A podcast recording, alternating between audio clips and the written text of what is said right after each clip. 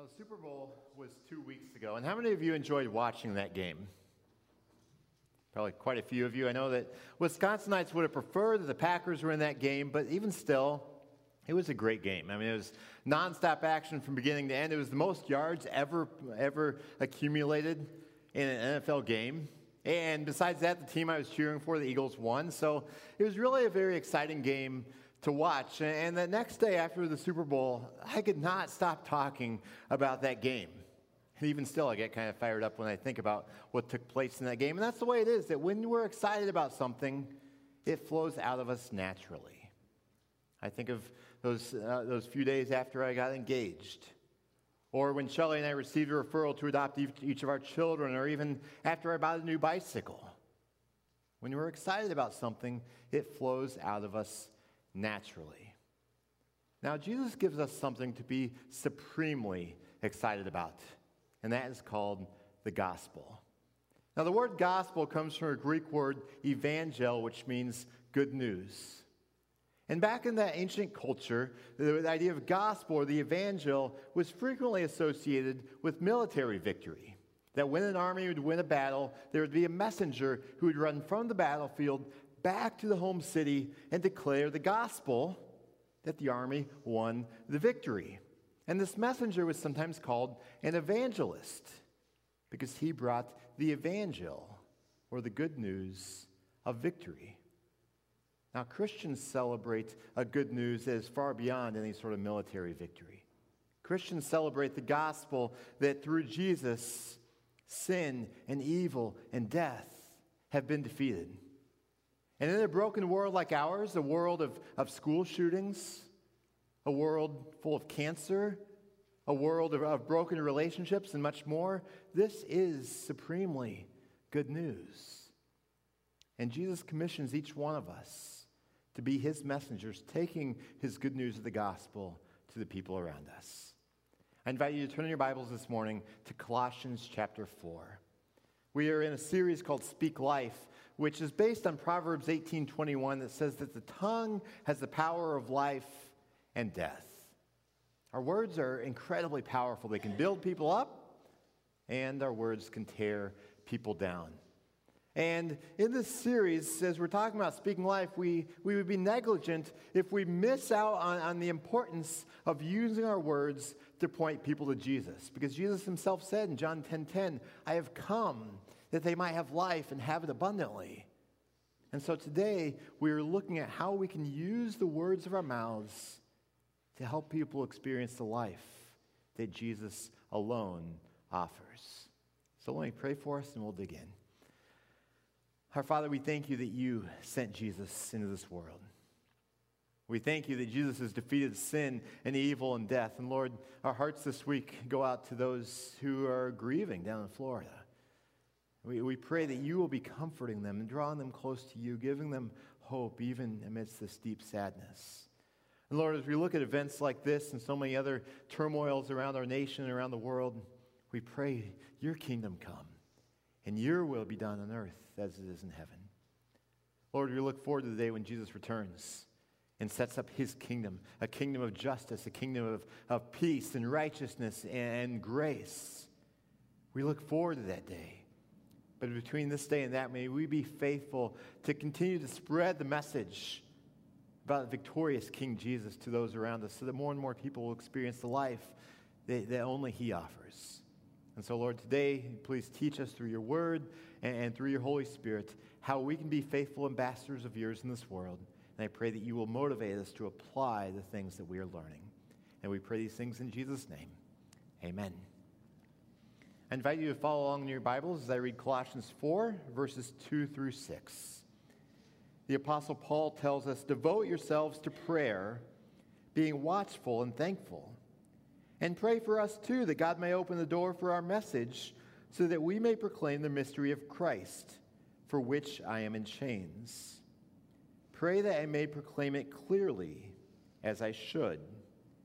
Be wise in the way you act toward outsiders Make the most of every opportunity. Let your conversation be always full of grace, seasoned with salt, so that you may know how to answer everyone. So today we are talking about speaking the gospel. And if we want to be active in, in speaking the gospel effectively, the place to start is by talking with God. That's the topic of prayer, and that's the topic that, that Paul starts with here. He says, Devote yourselves to prayer, being watchful and thankful. You know, the opportunity to pray to the God of the universe is, is an incredible privilege. But oftentimes we don't use that privilege as much as we might.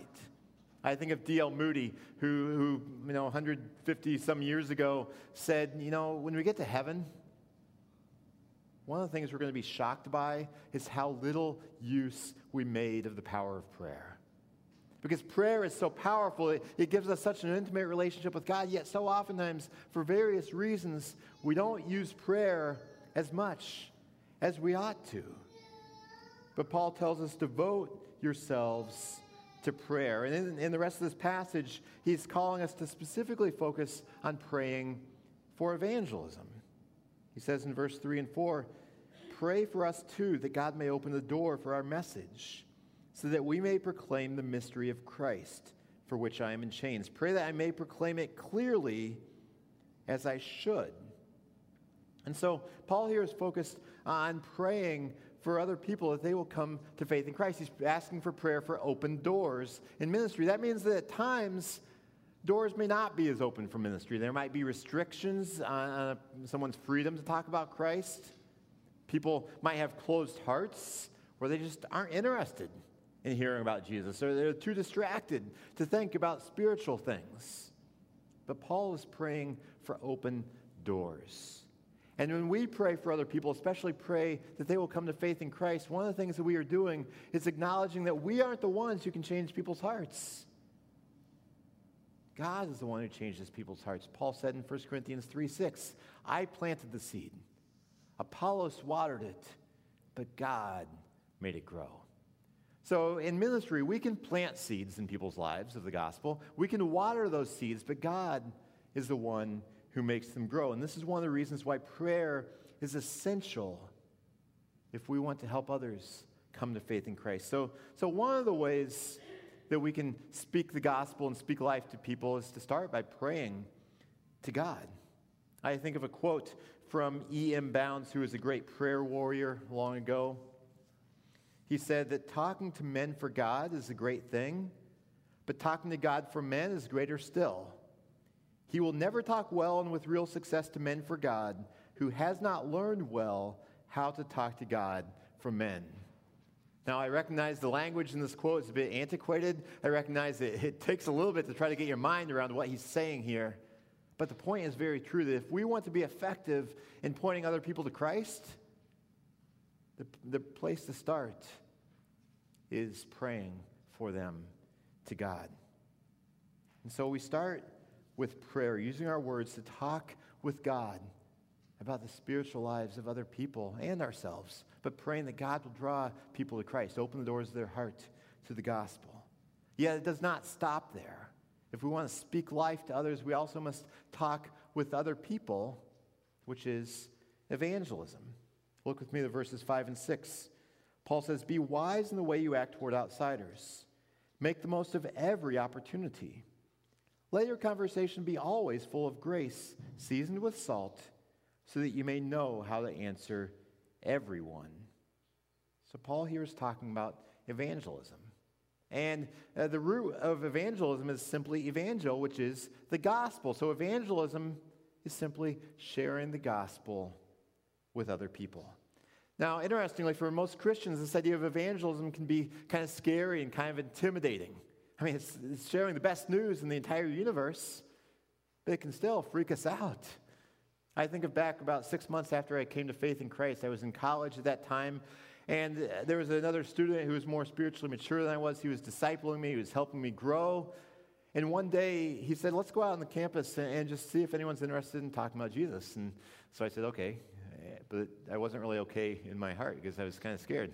Um, and so I'm out there following him around, and, and he goes up to this guy and, and just, just asks, Hey, can I ask you a few questions about your, your spiritual beliefs? And the guy said, Sure. And um, so my friend's sitting here talking with this guy, and they're talking about spiritual things and Jesus. And I, I'm kind of suddenly timid and embarrassed and want to hide behind a tree. But that's the way we oftentimes get when it comes to thinking about talking with others about Jesus. We get kind of embarrassed or we get intimidated, we get uncomfortable. And it's ironic again that, that we're talking about the best news in the universe, but it can make us uh, just, again, kind of embarrassed or kind of uncomfortable when it comes to actually sharing the gospel with other people. There is um, a quote from um, St. Francis of Assisi, or so it's attributed to him, that says, Preach the gospel at all times. If necessary, use words. And this sounds really, really nice. And, and for a lot of Christians, they love this idea uh, because it, it emphasizes actions more than words. It's a lot easier to think, okay, just be nice to other people, love other people, be generous to other people, and then that's the form of sharing the gospel. But the issue is, this quote is really not fully true. Because the question is, can the gospel be shared without words? And this quote, which again, St. Francis of Assisi probably did not actually ever say, but it's attributed to him, the quote assumes that you can speak the gospel without words. Well, if necessary, use words, but it may not actually be necessary. But can you actually communicate the gospel without words? I mean, are loving actions enough to help someone come to saving faith in Christ? The answer is no, because the gospel is an inherently verbal message that must be communicated with words because of the complexity of the message. Nonverbal communication is very powerful. I mean, our actions oftentimes do speak louder than words. Yet at the same time, actions are insufficient to communicate complex information. Let me read for us one of the passages of Scripture out of 1 Corinthians 15 that, that explains the gospel. Paul says, I want to remind you of the gospel I preached to you. He says, By this gospel you are saved. And then he lays out the details of this gospel. 1 Corinthians 15, picking up in verse 3, Paul says, For what I received, I passed on to you as of first importance that Christ died for our sins according to the Scriptures, he was buried, that he was raised on the third day according to the Scriptures, and that he appeared to Cephas, and then to the twelve. After that, he appeared to more than 500 of the brothers and sisters at the same time, most of whom are still living, though some have fallen asleep. This is one of the descriptions in the Bible of the gospel. Now, the question is how would you communicate this using only actions? I mean, if you were playing charades with a bunch of other Christians, you probably could, and they could probably guess what you're trying to communicate. But that's because they have prior knowledge of these topics. Some of the men that might even have this passage memorized, at least the part that says Christ died for our sins. But what if you're talking, or what if you're trying to interact with someone or share the gospel with someone who has very little prior knowledge about who Jesus really is? Or someone who doesn't really understand the topic of sin? Do you think it's, is it really possible to communicate to someone uh, using only actions, not words, that Jesus died on the cross to pay the death penalty for our sins? He was buried, and then three days later, he rose again to gain the victory over sin and evil and death. And he shares that victory to us, and we can receive it by faith. Is there any way to communicate that using only actions? No. Words are necessary. Now, actions are still important by all means. Be kind, be loving, be generous. That really helps prepare the soil of someone's heart to receive the gospel. But still, we have to understand that, that in terms of speaking life, words are necessary if we really want to share the gospel with other people. The gospel is meant to be spoken. Let me give you another quote that I think is a bit more accurate in the relationship between words and actions. It comes from one of my seminary professors named John Nyquist. He said, Actions speak louder than words, but words speak more clearly than actions. It's a both and. We need both the actions and the words. Yes, our actions do speak very loudly. At the same time, our words speak more clearly. They need to, to work hand in hand as we are trying to point others around us to Christ.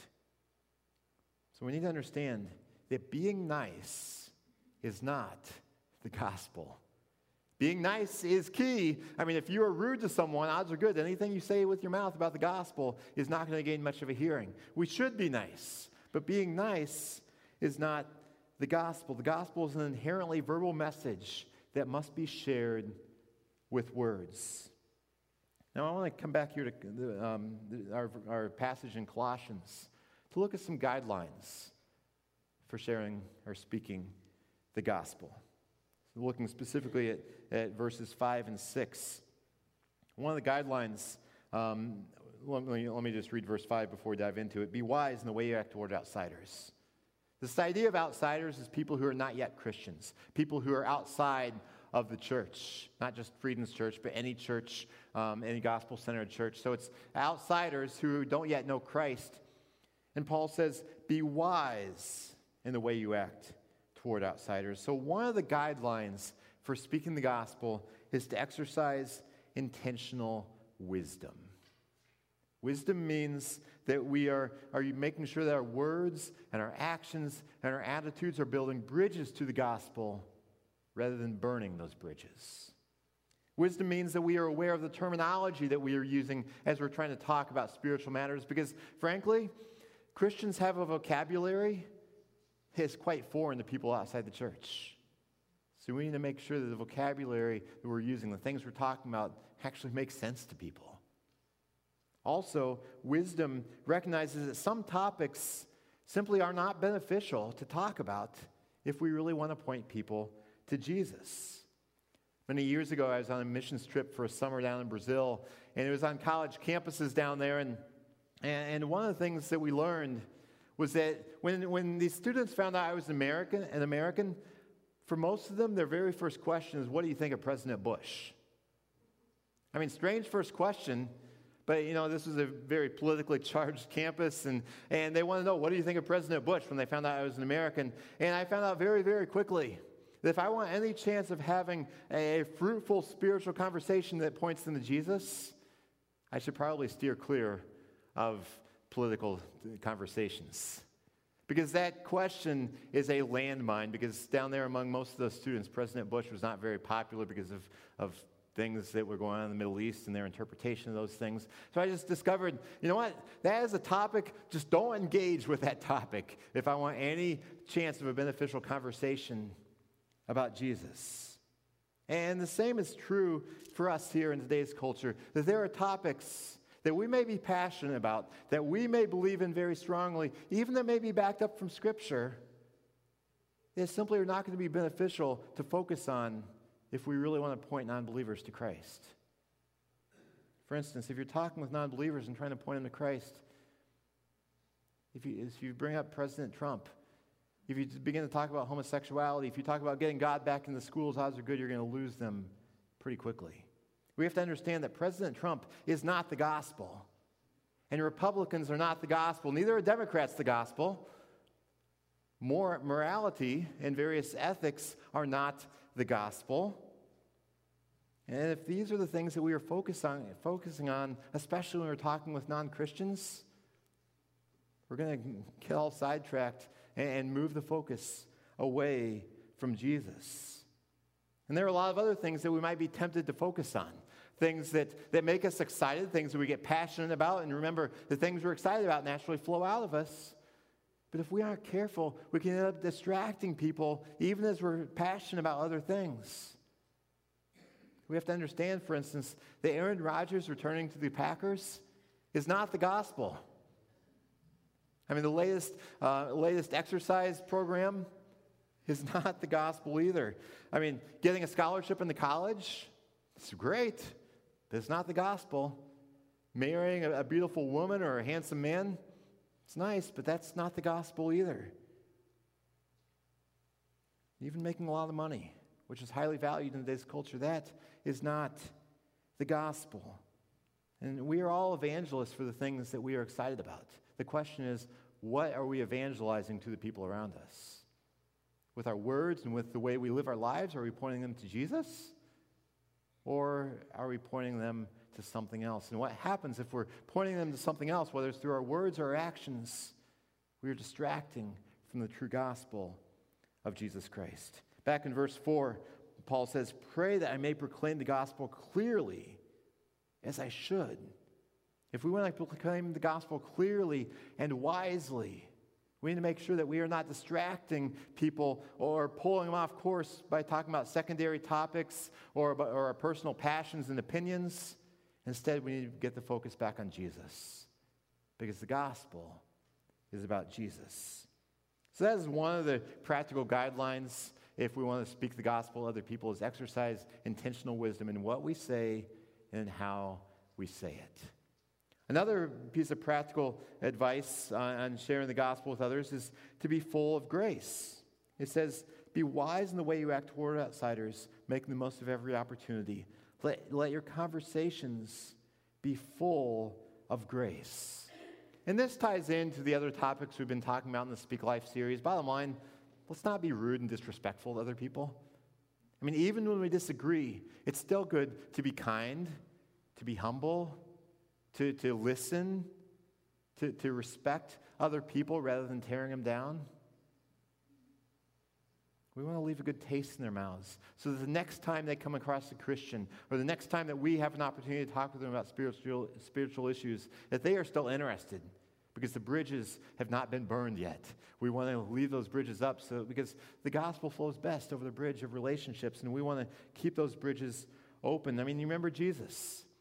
The Bible says that he is full of not only of truth, but he's also full of grace. So should we be as well. Another aspect of, of speaking the gospel to other people is to create thirst for Jesus. Paul said, Let your conversations be always full of grace and seasoned with salt. Now, this metaphor of salt could be applied in a variety of different ways, but one of the things you think about salt, it makes you thirsty. And there are people all around us who are thirsty thirsty for identity, thirsty for a meaning in life, thirsty for a sense of significance and approval. But, but if people are looking other places besides Jesus to fulfill that thirst, they're ultimately going to be left empty.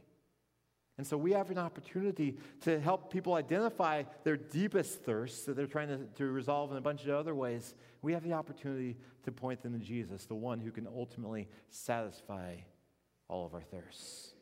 And so, one of the ways we do this is just recognizing those thirsts in us and recognizing the ways that we in the past or even in the present are seeking to fill those thirsts in ourselves and to be prepared to share those because that can build common ground with other people. I, I find that in my conversations with non Christians as well as with Christians, many times I have opportunities to talk about the things I've put my sense of identity and significance in in the past.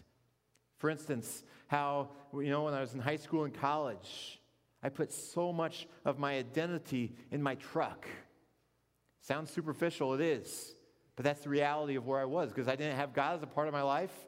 And so I needed something, so that truck was where I put my sense of identity and significance. It was a nice truck, but it's pretty lame if, it, if you want it to be your God. I put a lot of my identity in, in success in sports or in schoolwork or in popularity or, or I, you know, even I, I can build common ground with people even talking about church and how, you know what, for the first 20 years of my life, I went to church I didn't care much about church. I went because my parents wanted me to go. We have to recognize even church is not the gospel. Jesus is the focal point of the gospel. And so, by being prepared to share with others the places that we have looked to for identity and, and found those things, uh, those other things that we look to for identity are not satisfying, it opens the door to point people to Jesus, to help create in them a thirst to be, that can only be satisfied through Jesus as well. And, one of the things about um, just being seasoned with salt in our conversations is making sure that we're not just talking generically about God, but talking specifically about Jesus. Because the gospel is about Jesus. Now, also, another guideline for speaking the gospel is to engage in conversations. Paul says, Let your conversations be full of grace and seasoned with salt. And one of the things this points to is just Evangelism is not primarily about going up to random people on the street or on a college campus or sitting next to you in an airplane.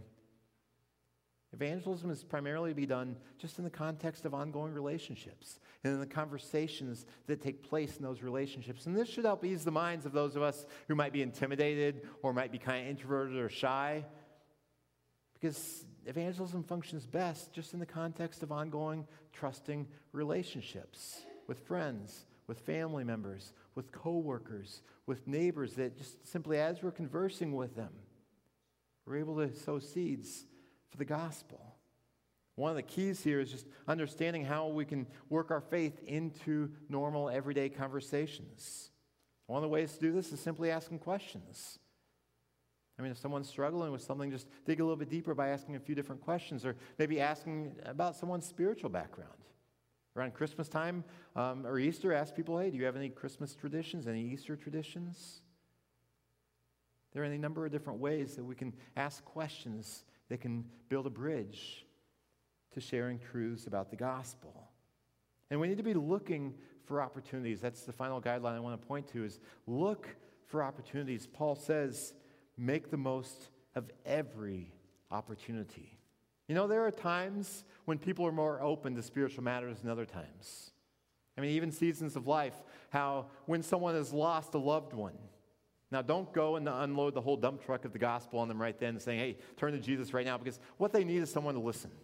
They need someone just to be there with them, to give them a hug. But as you're walking with someone through the process of grieving, most likely it will open doors to talk about spiritual matters. So look for the opportunities there. Use tact and wisdom, but, but there are probably going to be opportunities. Or when someone is facing disappointment or discouragement in their lives, which everyone happen, has happened at times, those can be opportunities to help point people to Christ. When people are going through major transitions from one phase of life to the next, oftentimes there's more of a spiritual openness there.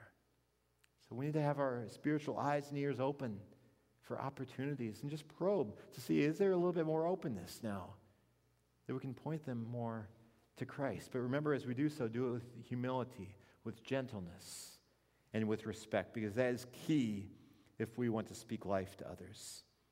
Now, you may be hearing all this stuff and thinking, you know, I'm still not very good at this. And the reality is, speaking life to other people in terms of pointing them to Christ is a skill be learned. Most people aren't naturally born great at that. We all have certain topics that we are very proficient in discussing with others, that we are confident in. I'm sure if we go around the room, we could all find those topics. And, and we aren't born proficient in talking about those topics. It's a skill that's developed over time as we gain experience in it. It's the same with pointing other people to Jesus. It's a skill that we can grow in. It starts with recognizing what Jesus has done in us, of being excited about the gospel. But then it needs to carry over into a desire and a discipline of looking for the opportunities around us, of, of engaging in spiritual conversations with those around us. And as we do it, more and more, we will grow in the skill of pointing people to Jesus. But we need to remember that prayer is an important component in this as well. And today we are starting what are called the 40 days of prayer. We do this every year in the six weeks leading up to Easter. The 40 days of prayer are a time when we devote ourselves for these six weeks leading up to Easter to praying on a daily basis for at least five people around us that they will come to faith in Christ. We need to remember prayer is powerful. If we want to be successful at, at impacting others with the gospel, we need to start by lifting them up to God in prayer. So, for the 40 days of prayer, I invite you to take out two of these cards. They should be in the pews or the chairs in front of you. Take out two of them. And what I encourage you to do in the next few minutes is write the names of at least five people on there who you would like to pray for each day between now and Easter that they would become a follower of Jesus. There are hints for what you might be praying for on the bottom of these cards. What I encourage you to do is write, take two cards, write the same names on each card. In just a couple of minutes, there's going to be an opportunity to come up here and put one of the cards in this box. No one will ever see these cards that are in here. But what that will do is it's going to be up here for the next six weeks. It'll be a way to symbolize and remind us of our prayers for all these individuals whose names are in here. So you put one card in there, you can fold it in half so people can't read it through the clear box. with the other card with the same names on it, I encourage you to put that card in a place where you will see it every day. Maybe it's on the dashboard of your car, maybe it's on the bathroom sink, maybe it's in your Bible, maybe it's at your desk at work. Put it in a place where you will see it, where it will remind you to pray every day between now and Easter that the people whose names are on this card will come to faith in Jesus. I just want to encourage us with the power of prayer and also of, of, the influence we can have simply if we just initiate a spiritual conversation with people around us. This coming Saturday represents 19 years since the time when I had a conversation with someone that changed my life. 19 years ago, this coming Saturday, is when a friend from one of my classes when I was a sophomore in college stopped by my dorm room and he just uh, made some small talk for a few minutes and then asked if I would mind answering a few spiritual questions. And I liked this guy. I'd known him for about a year, or for about a month and a half through one of my classes. And, and I thought, sure, I, I like procrastinating, and I respected this guy. So I went down to his dorm room, which was down the hall from mine. There was another guy there in the room as well. And, and they began asking me some questions about my spiritual beliefs. And I enjoyed talking about those things. I mean, they were focused on me, and they, they were starting from where I was, and they began to share the gospel with me. And that conversation was two hours long. And then a week later, as I processed this, a week later was when I committed my life to following Christ. And it's funny, as I look back on that time, I, I, kept a relationship with these guys for quite a while. And I asked one of the guys who, who ended up being a staff member with Campus Crusade for Christ, I asked him, you know, what were the circumstances under which you and Benji shared the gospel with me that day? And the circumstances that this Campus Crusade for Christ staff person was training Benji, a sophomore in college, in how to share the gospel. And he asked Benji, hey, do you know anyone who might be interested in having a conversation about spiritual matters? And Benji thought of me. He'd known me for about a month and a half from our speech class. And so that's what started it all.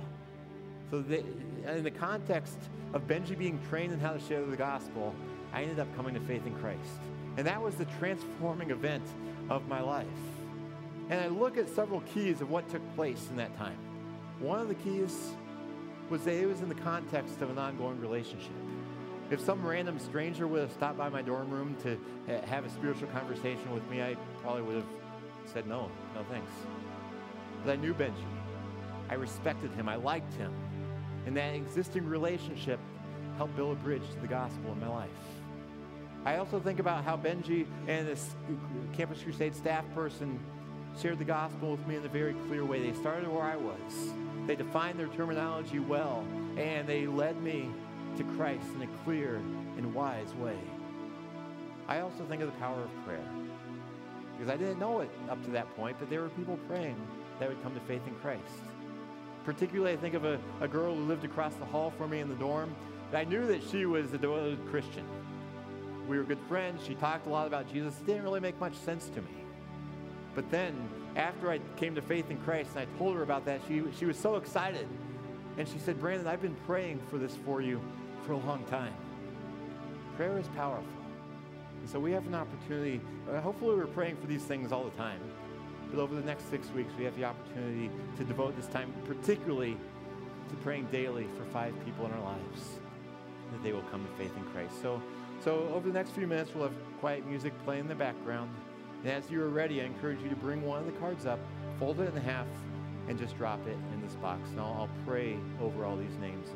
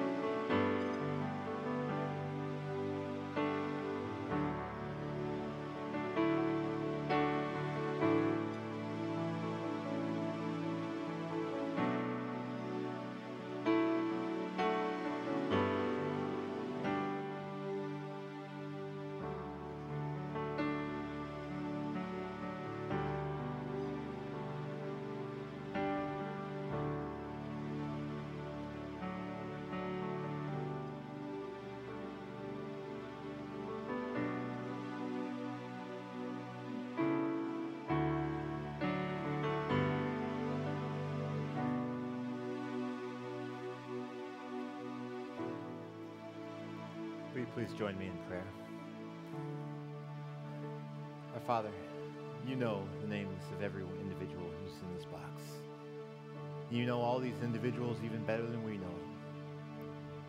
Lord, we pray for them. We lift them up to you, praying that you will do a work in their lives to draw them to yourself. Jesus, you said you are the way, the truth, and life. No one comes to the Father except through you. But, but what an amazing reality that is that, that you came that we might have life and have it abundantly. And so, Father, I pray that you will be at work in the lives of each person represented in here. These are friends, these are family members, these are co-workers, these are neighbors, these may be acquaintances, these may be people who we knew long ago who we haven't had much contact with for a while. But Lord, we pray that you will be at work in their lives, giving them a thirst that cannot be quenched by anything in this world, and help them to see that Jesus is the thirst quencher. Lord, we pray that you will bring Christians in their lives who represent you wisely, who can explain the gospel to them clearly and in a relevant manner. Lord, we pray that as each one of us interact with these individuals, that we will represent you well as well.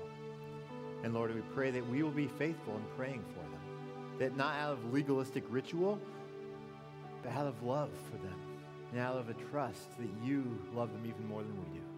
And so, Lord, we pray that you will open the door of their hearts to the gospel, open the door for ministry in their lives. And Lord, we pray that you will do a transforming work in them. We know that we can plant seeds, we can water seeds, but you make them grow. And so we lift all these people up to you. In Jesus' name, and we pray that you will help each one of us gathered in this room to be growing as followers of Christ as well. We pray these things for your glory. Amen.